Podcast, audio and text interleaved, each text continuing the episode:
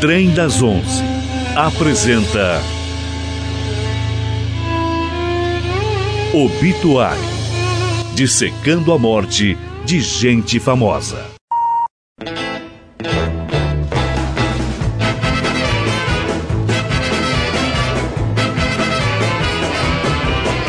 Quem está de volta aqui no estúdio, quem está de volta ao Trem das Onze nessa edição, André Bach com a coluna Obituário. André Bach, a nossa coluna A Hora do Presunto, André.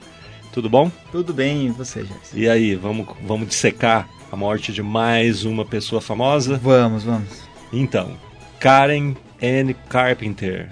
Karen Carpenter, dos Carpenters, né? Isso. Ela, ela morreu no, no comecinho dos anos 80, né? E fez muito sucesso, né, desde o final dos anos 1960 até o final, até o começo dos anos 1980. Como cantora, ela fazia é, dupla com o irmão dela, o Richard Carpenter, né? E ela sofria de anorexia nervosa, né? Eu não sei até que ponto isso isso tem a ver com a morte dela, mas ela morreu bem nova, né, André? 32 anos e o que a gente encontra na internet, assim, naquelas matérias que dão só uma pincelada, né, nessa morte, nas mortes de celebridades, dizendo que ela morreu aos 32 anos por conta de complicações decorrentes dessa doença, a anorexia. É isso mesmo, André? É, é isso mesmo, Jess. Teve realmente um impacto muito grande a anorexia nervosa no caso dela, né? É, a causa da morte em si da Karen foi parada cardíaca, né? Que foi diagnosticada. Ela teve uma parada cardíaca. Uhum. É, ela desmaiou na casa dos pais dela, né? Ela estava na casa dos pais e acabou desmaiando. E aí pensa-se que faz sentido que seja parada cardíaca porque uhum. a, a, ela estava no chão, mas não tinha marcas de, de batida. Quer dizer, ela não caiu de uma vez no chão, ela foi caindo aos poucos, né? É uhum. que é, claro, que é algo mais que condiz com a parada cardíaca em que a pessoa ainda está consciente, mas tendo e uma foi parada. rápido, né? Porque da, é, do começo da parada cardíaca até a morte dela foram 20 minutos. É, então, pelo segundo os relatórios, né, a gente uhum. não, tem como precisar exatamente, mas é rápido, né, costuma ser, uhum. ainda mais é, em mulheres em que às vezes a parada cardíaca ela não é tão parecida com o que acontece com os homens também, uhum. né, às vezes tem algumas diferenças aí. Mas quando fizeram o exame físico nela, né, ao, ao olhar o, o corpo em si, na verdade é um relatório de 25 páginas que tem com todos os, os detalhes, né? detalhes uhum. então é difícil de analisar né, esse relatório. É, a gente nota que tem alguns danos no coração, o coração dela parecia mais enfraquecido, né? Uhum. mais, mais, mais frágil. É, o fígado estava ok. No pulmão foi encontrado um edema, é, sinais de edema, quer dizer, de, de extravasamento de líquido, que é algo que acontece muitas vezes em caso de insuficiência cardíaca. Uhum, né? tá. Então também condiz com o coração mais enfraquecido.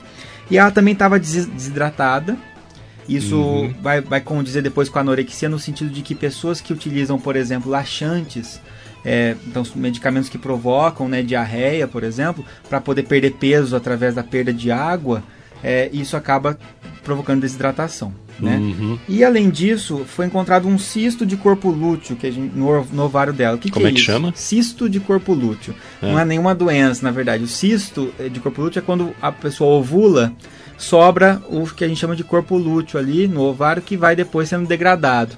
E às vezes ele enche um pouquinho de água e forma um cisto. Então uhum. é, é, algo comum até que acontece com as mulheres. Esse dado só é interessante para nós para mostrar que ela ainda estava com o ciclo menstrual, acontecendo o ciclo menstrual. Significa que, embora ela fosse é, tivesse anorexia, não estava num ponto tão grave a ponto de, de, igual algumas pessoas que ficam tão magras que param até mesmo de menstruar. Muda tanto o metabolismo que para de menstruar. Um comentário do irmão dela a respeito do, do, das últimas horas dela é que ela estava com um olhar com um olhar perdido, um olhar pálido, sem brilho, enfim, estava passando por algum metabolismo ali, Sim, né, André? Pro, provavelmente o, o, organismo já estava bem debilitado, sinal, né? né? E mas não só pelo motivo que a gente acha que é, na verdade, né? Porque uhum. se a uhum. gente observar o, o IMC, quando ela morreu, o IMC dela, que é o índice de massa corpórea, quando a gente divide, né, o peso pela altura ao quadrado, uhum. ele estava 18,5.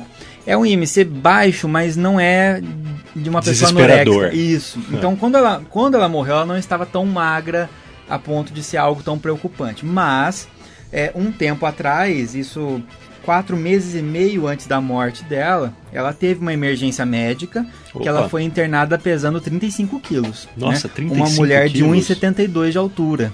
Uma mulher com 30 anos de idade. É. Então, assim, Quanto de altura? 1,72. Poxa. Então, muito magra. Daí, Muito, realmente, ali estava abaixo do IMC. Ela Uhum. foi alimentada por via intravenosa, né? Então, foi alimentada por sonda, né?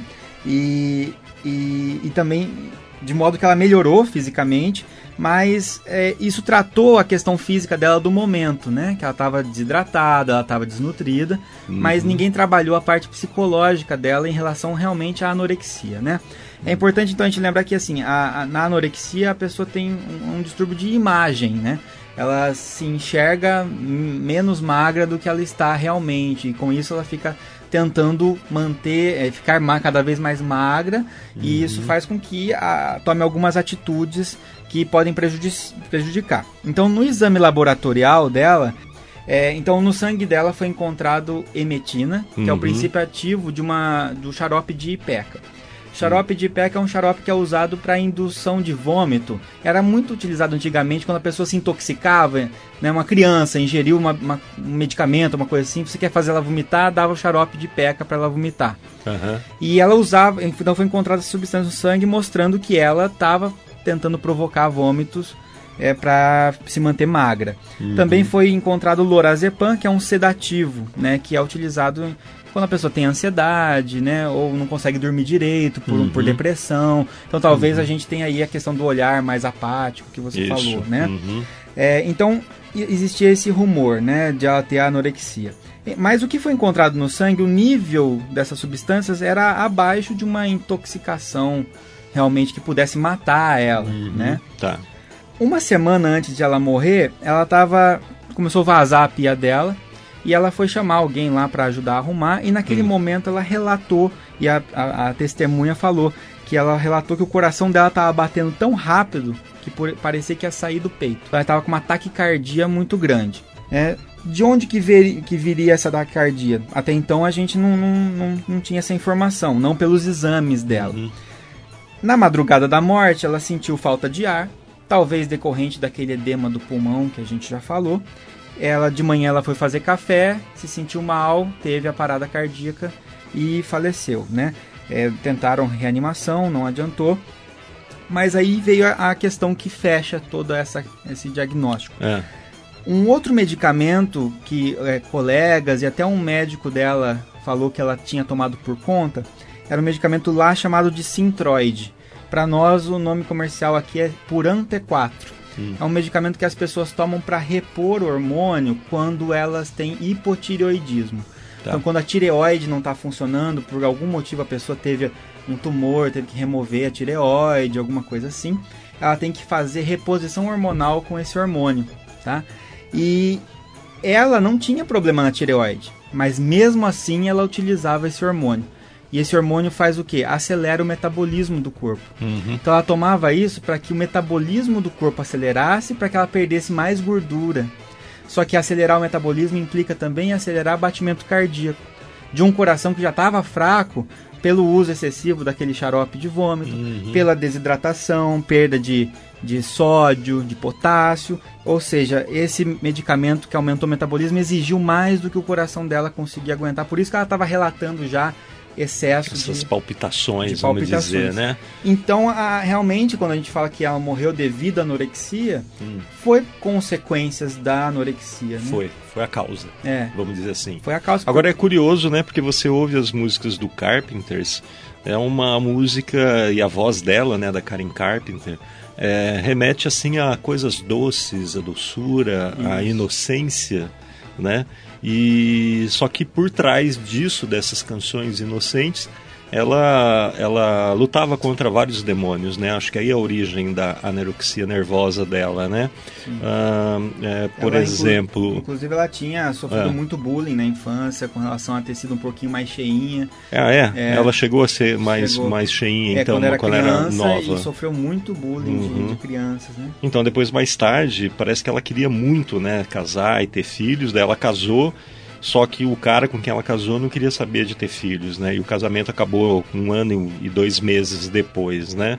E outra coisa que parece que pesou muito nessa origem da doença dela, nessa coisa, que é uma origem, que é uma doença de origem nervosa, vamos dizer assim, É, psico- psicológica, psiquiátrica, psiquiátrica, sei Aham. lá. não- Diz que ela, ela ficava muito ressentida porque o irmão dela, o, que da banda, o Richard Carpenter, sempre foi favorito dos pais. Isso, isso é verdade. Ele sempre foi favorito dos pais e, E ela ficava inclusive, meio de Ela era baterista, né, da banda Aham. no começo. E ela até ficava mais nos fundos. Depois ela começou a sobressair um pouquinho mais. E o Richard também teve problemas, assim, de insônia, uma época ma- mal. Principalmente quando entrou um pouquinho mais, caiu um pouquinho o sucesso da banda. Ele Uhum. também começou a ficar dependente de um outro medicamento, que era um, um- um sedativo. E foi ela que internou ele na reabilitação, inclusive. né? Ah, é? É, Olha só que história, hein? Quem ouve as músicas do Carpenter não imagina, não, né, que teve todo esse drama por trás, né? exatamente. Então tá, André, para você falar assim com tanta propriedade disso tudo, o que, que você faz da vida? Bom, eu sou formado em farmácia, é, meu mestrado e doutorado é na área de psicofarmacologia, né? E eu trabalho como professor de farmacologia, então a gente sempre estuda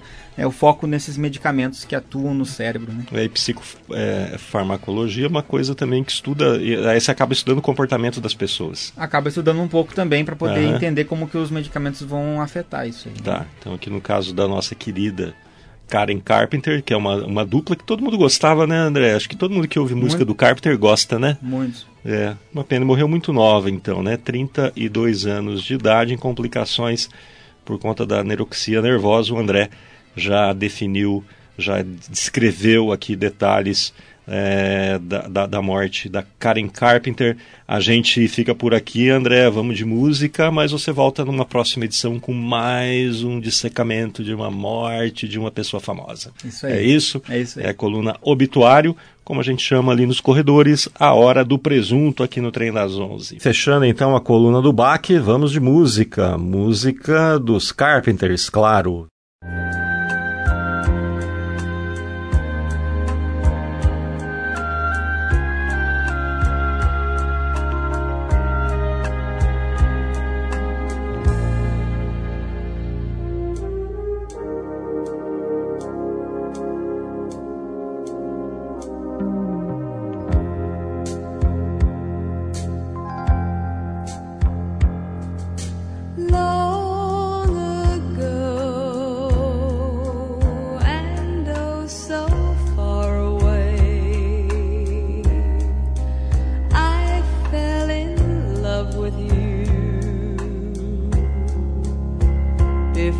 The second show,